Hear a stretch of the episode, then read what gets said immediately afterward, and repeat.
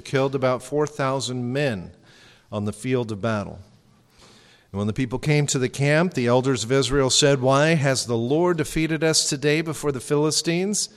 Let us bring the ark of the covenant of the Lord here from Shiloh, that it may come among us and save us from the power of our enemies.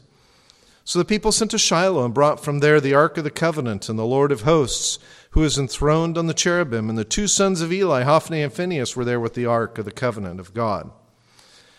As soon as the ark of the covenant of the Lord came into camp, all Israel gave a mighty shout so that the earth resounded. And when the Philistines heard the noise of the shouting, they said, What does this great shouting in the camp of the Hebrews mean? And when they learned that the ark of the Lord had come to the camp, the Philistines were afraid, for they said, A God has come into the camp. And they said, Woe to us, for nothing like this has happened before. Woe to us! Who can deliver us from the power of these mighty gods? These are the gods who struck the Egyptians with every sort of plague in the wilderness. Take courage and be men, O Philistines, lest you become slaves to the Hebrews as they have been to you. Be men and fight. And so the Philistines fought, and Israel was defeated, and they fled, every man to his house. And there was a very great slaughter, for 30,000 foot soldiers of Israel fell. And the ark of God was captured, and the two sons of Eli, Hophni and Phinehas, died. Let's pray. Lord, as we read your word and learn from it, I pray that you would help us to understand, to be moved by what we read, to think, how are we like Israel? How are we like Samuel? How are we like many of the people here? But ultimately, Lord, to understand where your son, Jesus, is uh, brought out either in contrast to the attitudes that we see or foreshadowed in the passage. Lord, help us to be thankful for all that you've done in redemptive history, even here in Samuel's time, but certainly in the cross. And it's in Jesus' name we pray these things. Amen. You may be seated. Well, the book of 1 Samuel, it began well. Even though we were introduced to a difficult situation, which was Hannah barren, calling out to the Lord, tormented by Peninnah. Yet we saw the miraculous intervention of God, didn't we? We even saw the blessing of the child Samuel and listened to Hannah's victorious song. Perhaps, even with that start, though, you were prepared for today's passage because of Hophni and Phinehas, Eli's sons, that we read about in chapters 2 and 3.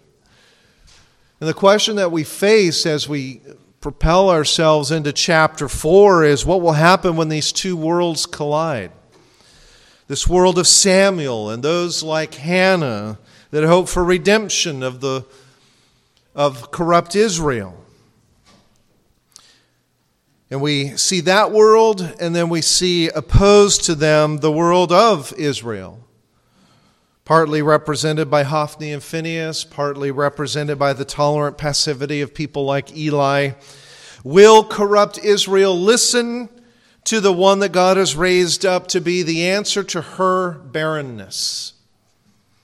Or will she continue in the sins, in the spirit of Hophni and Phinehas, continuing to do what is right in her own eyes and running after foreign gods? And the last two verses of chapter 3 seem so promising. You can read them with me. And all Israel from Dan to Beersheba knew that Samuel was established as a prophet of the Lord. And the Lord appeared again at Shiloh, for the Lord revealed himself to Samuel at Shiloh by the word of the Lord. So even though in ways I'm, I'm not surprised by what I see in the very next verses in chapter 4, Given the situation with Eli, given the situation with Hophni and Phinehas in chapters 2 and 3, yet I still find chapter 4 disappointing, especially after that ending in chapter 3. Don't you? I'm, I'm not saying, of course, that God is disappointing. I'm obviously he raised up Samuel and Samuel spoke God's word to the nation. It's Israel that's disappointing. And what we're supposed to see in chapter 4 is the great contrast, on the one hand, between the statement, and the word of the Lord and the word of Samuel came to all Israel, to see that contrast on the one hand with the events that are related to us in chapters 4 through 7. And notice that it doesn't say that all Israel came to Samuel. Rather, the opposite. Samuel's word came to Israel, but Israel didn't listen.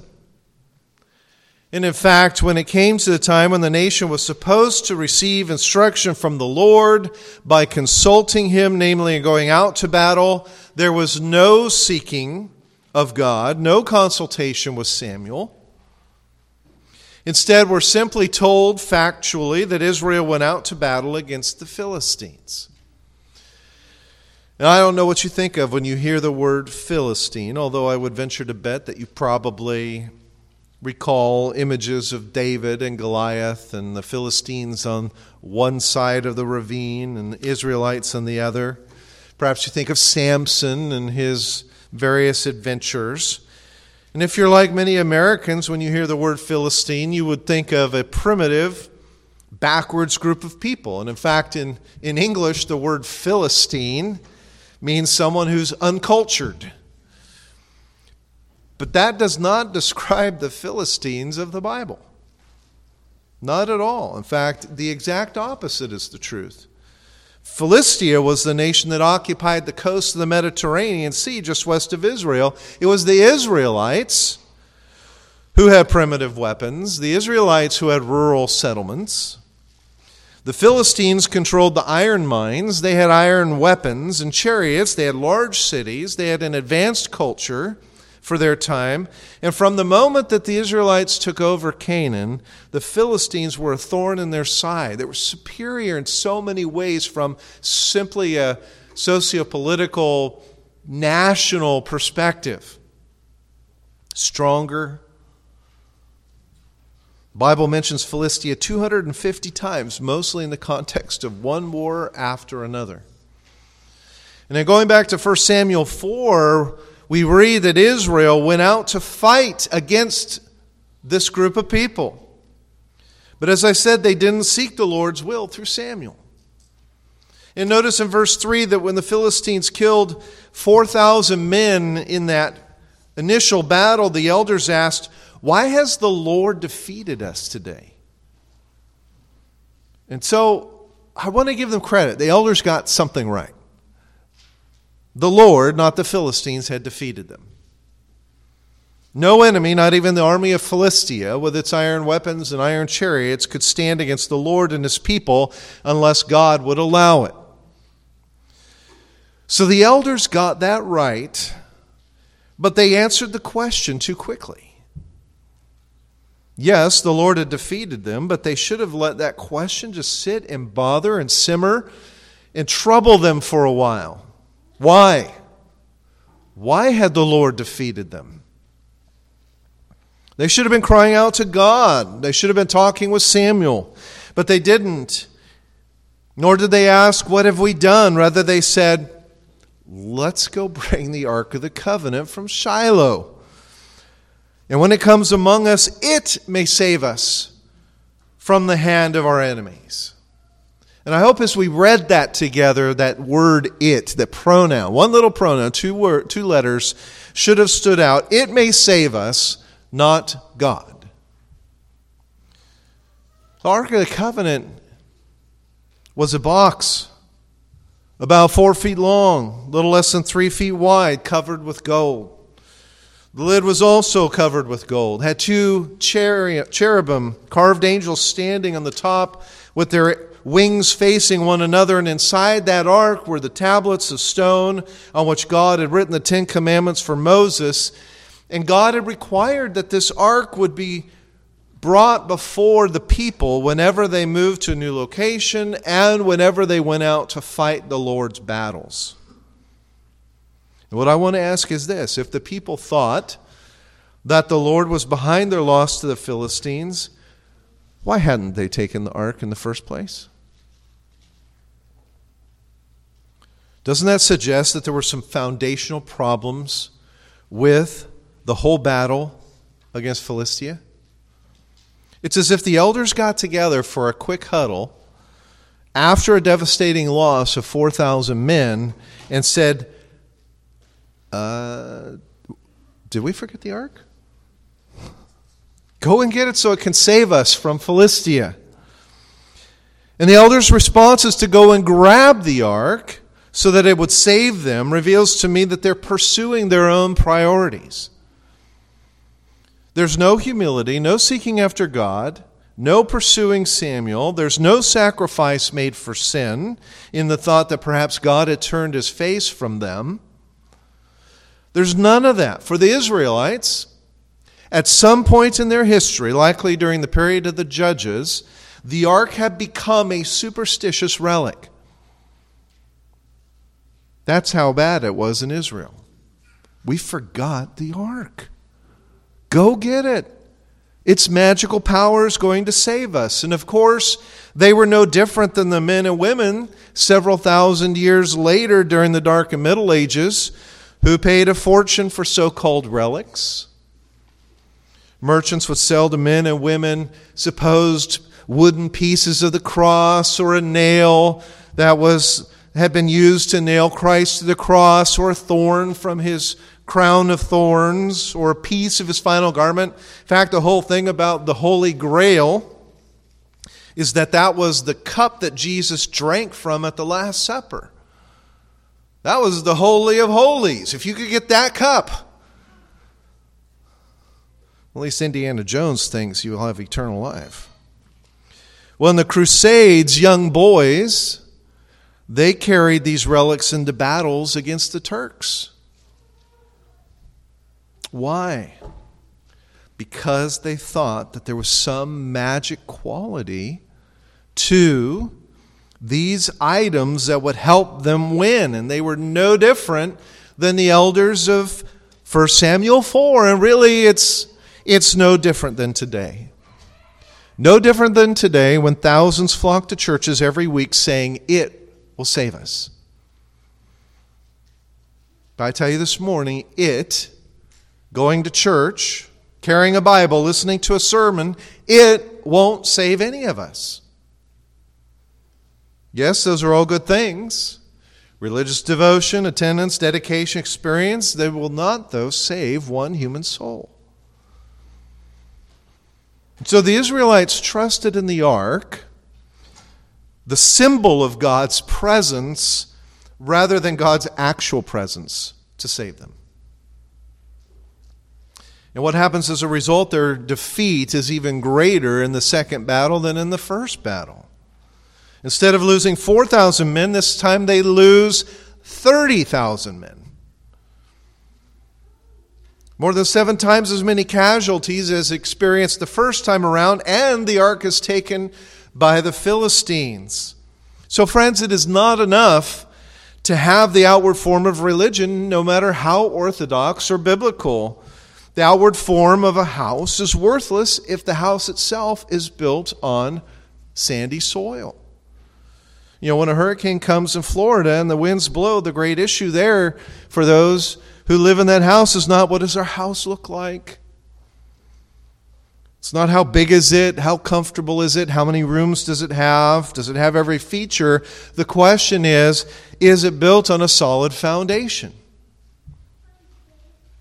And for Israel, the question was not whether their nation, their faith, and their welfare were built on the ark of the covenant, but whether they were built on the God of the covenant. It's not religion that saves, it is a relationship with the God of Israel as revealed in Jesus Christ. So remember those points and ask yourself is my life built on the right foundation. In 1 Samuel, we see that there were 30,000 men lying dead in fields because of a misplaced trust. That cost is far too high to put your trust in anything less than the finished work of Jesus Christ. I want to glance at a few more items in this in the next chapter. Look at verse 19. Now, his daughter in law, the wife of Phinehas, was pregnant, about to give birth. And when she heard the news that the ark of God was captured and that her father in law and her husband were dead, she bowed and gave birth, for her pains came upon her. And about the time of her death, the women attending her said to her, Do not be afraid, for you have borne a son. But she did not answer or pay attention. And she named the child Ichabod, saying, The glory has departed from Israel, because the ark of God has been captured, and because her father in law and her husband. And she said, The glory has departed from Israel, for the ark of God has been captured. And we see there this the chapter ends with the judgment of God that we read about last week in chapters 2 and 3 this judgment against Eli and his sons Hophni and Phinehas and Phinehas' wife she's near term with their own son she hears the news about the battle and it sends her into labor and they're trying to cheer her about the birth of their son but she will not be cheered. And she names her son Ikhavod no glory.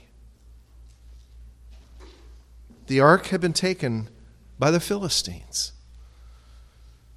Phinehas' wife said that the glory had gone, and what she meant, and she seems to be in this moment an insightful woman, is that there was glory on the ark because the top of the ark spoke of atonement and mercy and reconciliation with God. There was glory in the ark because the ark carried the tablets of God's law as a testament to who God was. And there was glory over the ark because down upon the mercy seat of the ark itself rested the Shekinah glory of God. So there was glory on, in, and over the ark. And when the ark was suddenly gone from Israel, it represented the withdrawal of God from his blessing upon the people. And that's what Phinehas' wife saw. God has left us. He has turned his face from us. So, if you were to look at your own home, this morning, would you say that the glory of the Lord is present? Or has it departed? Have you and your household been living as if God is not present? Was God's word once read and loved and talked about, obeyed daily in your home? But it's been a long time since it was even discussed. What about our churches? where pulpits once thundered with the great gospel. What is the state of the American church? What about our nation where laws were once fashioned and, and framed, at least foundationally, by God's principles? Where is God's glory? And the Hebrew word for glory, chavod, means weightlessness. I mean, not weightlessness, weightiness the exact opposite. There was a day when our nation and our churches and our families felt that weighty heaviness of God and bowed down before that glory. What can these do? What can we do to bring back the departed glory of God? Is there some secret that we need to learn? Well, yes, and yet, the reason why may likely disappoint some because it's not a secret formula or a ritual like the Israelites thought. It's not bringing some mighty magical relic like grandma's Bible and putting it on the shelf in the living room. The secret is open your Bible. Open grandma's Bible. Read the Bible. Seek the Lord while he may be found. To regain her lost power, the church must seek God and his righteousness. A.W. Tozer once wrote The God we must learn to know is, is God the Father Almighty, maker of heaven and earth, the only wise God and Savior. He is the one who sits upon the circle of the earth, who stretches out the heavens as a curtain and spreads them out as a tent to dwell in who knows the starry host by number, calls them all by name through the greatness of his power, who sees the works of man as vanity, and who puts to no confidence in princes and asks no counsel of kings. And Tozer's right. We need to seek that God, not the practical God, not the useful God not the milquetoast God, not the weak God, not the effeminate God. We need to let his heaviness and the weight of his eternal glory abound in our church, in our nation, and in our family. Turn to chapter 5 and see just a few highlights of what happened when Philistia took the ark Starting with verse 2 The Philistines took the ark of God and they brought it into the house of Dagon and set it up beside Dagon. And this oftentimes one of children's favorite stories. When the people of Ashdod rose early the next day, behold, Dagon had fallen flat on his face before the ark of, of the Lord. So they took Dagon and they put him back in his place. But when they rose early on the next morning, behold, he had fallen face downward on the ground before the ark of the Lord, and the head of Dagon and both his hands were lying cut off on the threshold. And only the trunk of Dagon was left to him. And that is why the priests of Dagon and all who enter the house do not tread on the threshold of Dagon and Ashdod to this day. And then the remaining verses of chapter 5 talk about how God struck the city of Ashdod with tumors, and then the ark is moved to a different city, Gath, and God strikes that city too. And humorously in verse 10, we read that when the Philistines tried to move it on to the next of five, you know, total of five major cities in Philistia, this time Ekron, the people come running out saying, Don't bring that thing here, right? What's the significance of all of that? Well, the Philistines brought the ark to Ashdod. They placed it in the ark, the ark in the temple of their idol Dagon. Many of the nations around Israel had refused to worship the true God. Instead, as you know, they worshiped false gods. They worshiped the typically the forces of nature like lightning or volcanoes or rep, worshiped gods that represented natural phenomena or even animals like alligators or hippopotamuses in, in Egypt that they were frightened of. What do you think Dagon was the god of? No, he was not some bolt wielding Jupiter type of god. He was a fish god. Dagon was god of fish. Why was he god of fish? Well, think about where the Philistines were. They're they're at the Mediterranean Sea. They're a coastal sea people. They rely upon the fish of the ocean to be able to survive. And so the ark is placed in front of the fish god as if to say, here is a prize to him for allowing the Philistines to win. But even though God is not going to be manipulated by his people Israel, he is certainly not going to be treated as a prize and put before a fish god. And so the scripture says that when the priests of this, this false god, this idol, came to their temple, they discovered that it had fallen on the ground. And the picture is that the idol is worshiping God. Prostrate, face down, pointing towards the ark. I think what we see here is this picture between, it's, a, it's like a, a parable, a living parable or a metaphor, an analogy of the fight between truth and falsehood. Between the idols of this world that have blinded the people of this world who suppress the truth and God. The Father of the Lord Jesus Christ, who stands supreme and alone in the universe, who is truth and God will not give his glory to any other, nor allow his praise to be given to the idols that we worship. The world believes, and a lot of apostate churches teach that, like the Philistines, there is a power in Christianity But they all seek to place that power at the feet of their own gods. Businessmen, politicians, burdened with anxieties, problems, decisions, may in a desperate moment pray. The same thing happens with soldiers when bombs are exploding all around them. What does the businessman pray for? That God's power might somehow work to keep his business afloat. What does the soldier pray if he isn't truly a believer in the Lord? That God will let him survive. And too many pay lip service to the claims of Jesus Christ, especially at times of importance. And men and women take Christianity, they try to take some form of comfort from it, but then they go away and live their life as if Jesus didn't exist.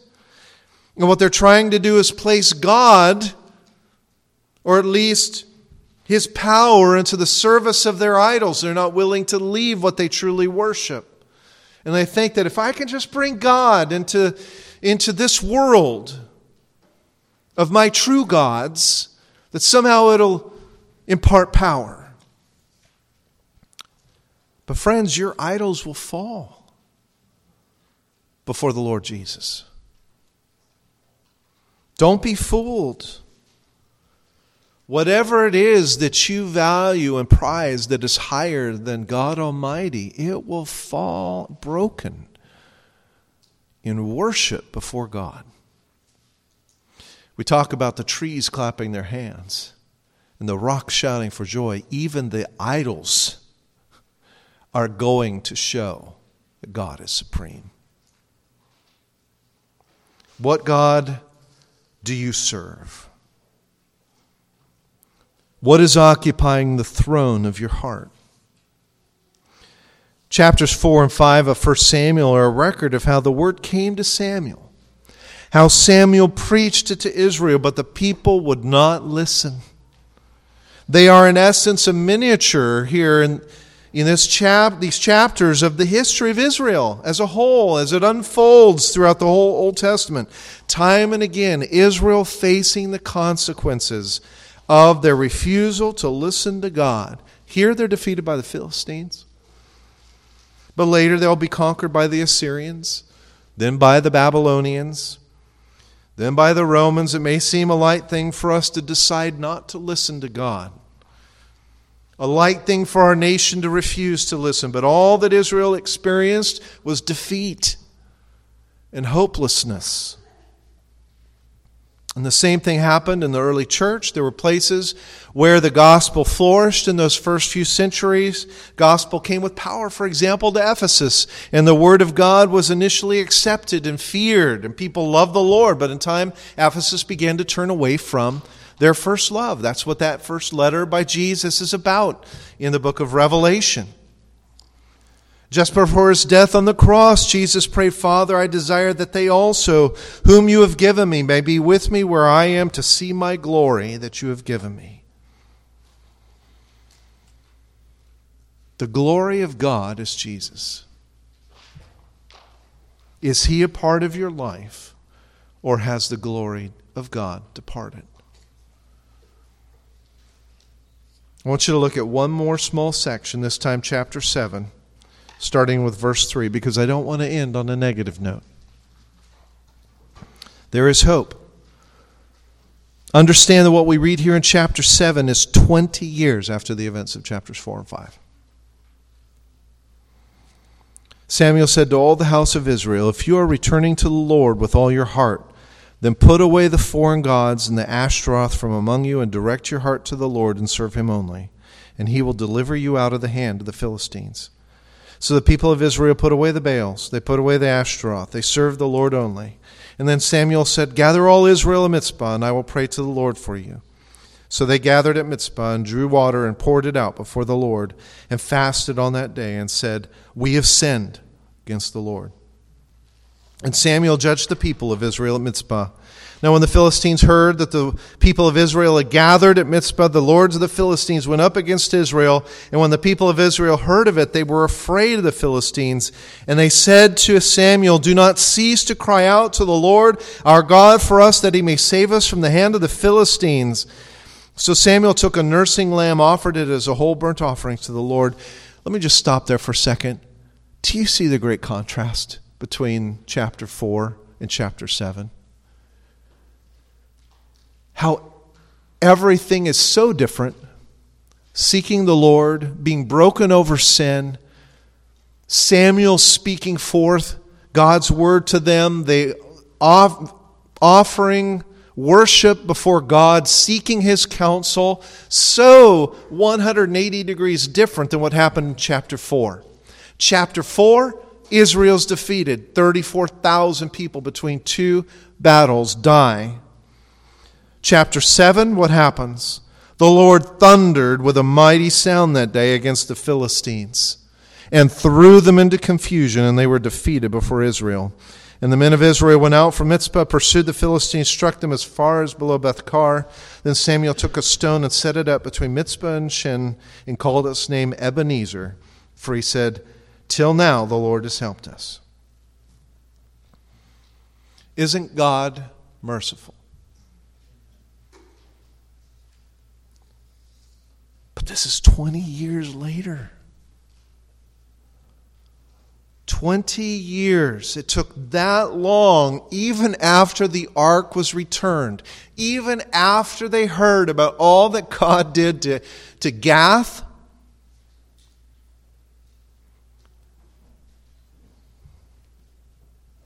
For the people to be ready to listen to God.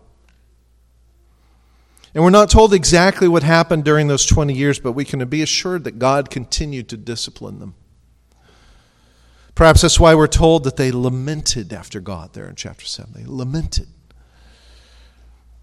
And undoubtedly, throughout this time, you know, sometimes we don't appreciate because we, we read from one chapter to the next, and, and, you know, 20 years has passed, and we go, wow, what has Samuel been doing for 20 years? He's been faithfully preaching the word. He's been faithfully speaking to the nation.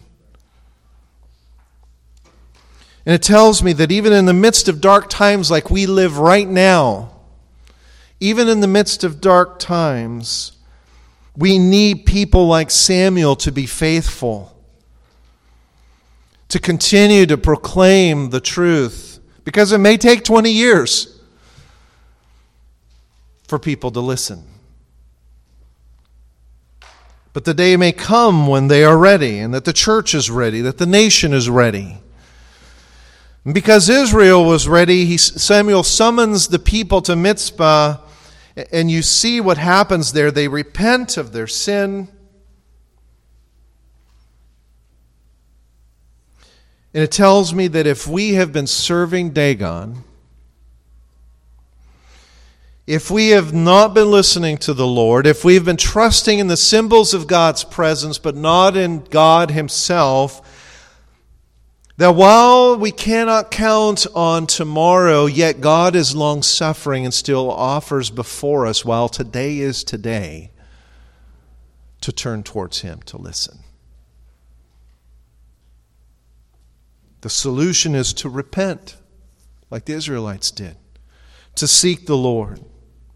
And what did Samuel say to the people after these 20 years? Did he encourage them with words like, let's try and get along and see if we can cooperate together? No, he gets to the heart of the issue. He says, boldly and bluntly, if you will return to the Lord with all of your heart, he will deliver you. There is no compromise with God. Put away the strange gods. Put away the Ashtaroth, put away the Baals. Serve the Lord only.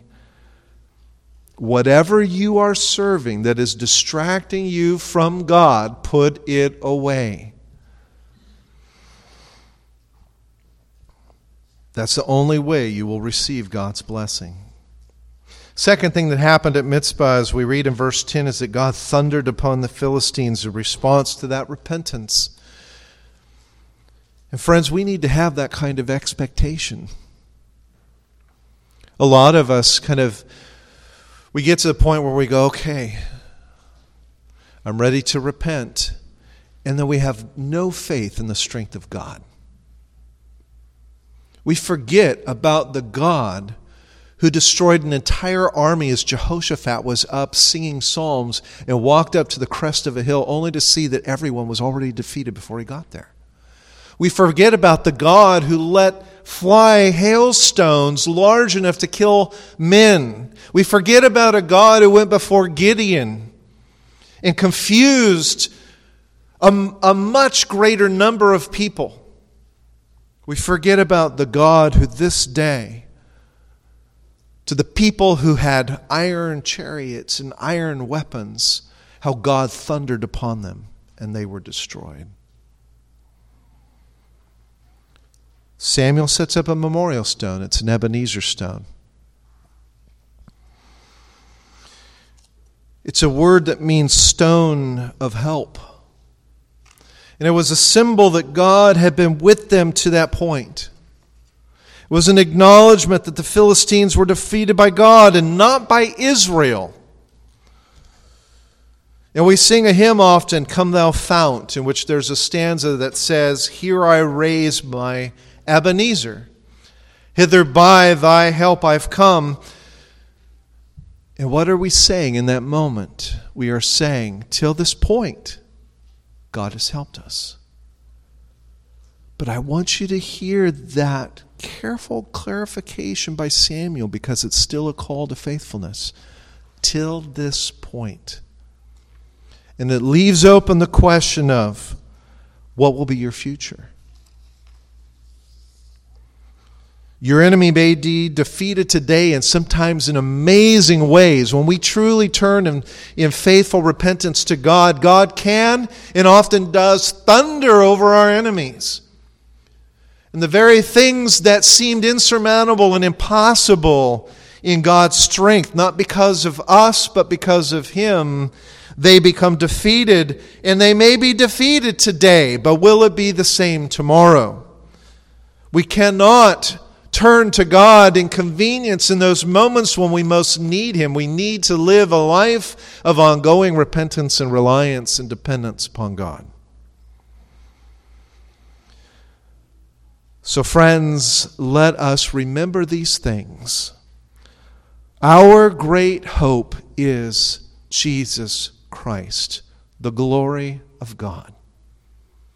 Make him the center point of your life and your home, and your enemies will not stand. Let's pray. Father, you are the glorious, mighty God the holy God who thundered upon Philistia, the God who destroyed the Midianites, the Egyptians, and so many others. There is no army that can stand against you. And today we don't find ourselves as men and sons fighting in million person armies. We don't have as a reality of our life a next door neighbor 50 miles away coming and trying to destroy our crops and our homes. But Lord, we face enemies. We face the enemies of a world that's turned from you. We face the enemy of our flesh. And Lord, we so often want to have the quick fix from you. We want to serve our idols and still have you be that quick band aid and remedy for us in the moment when we feel pinched. And I pray, Lord, that our lesson today that we've learned from your word is that you will have no compromise. You will not allow us to use you as, or use the things of your name, the trappings of religiosity as a substitute for you. You will turn your presence and, and face from those who serve the symbols of your presence and not your name. And you will make our idols bow down before you, whether we throw them down or not. And so, Lord, I pray that we would learn today and we would repent like the Israelites and we would seek you while you may be found. For today is the day of salvation. It's in Jesus' name we pray. Amen.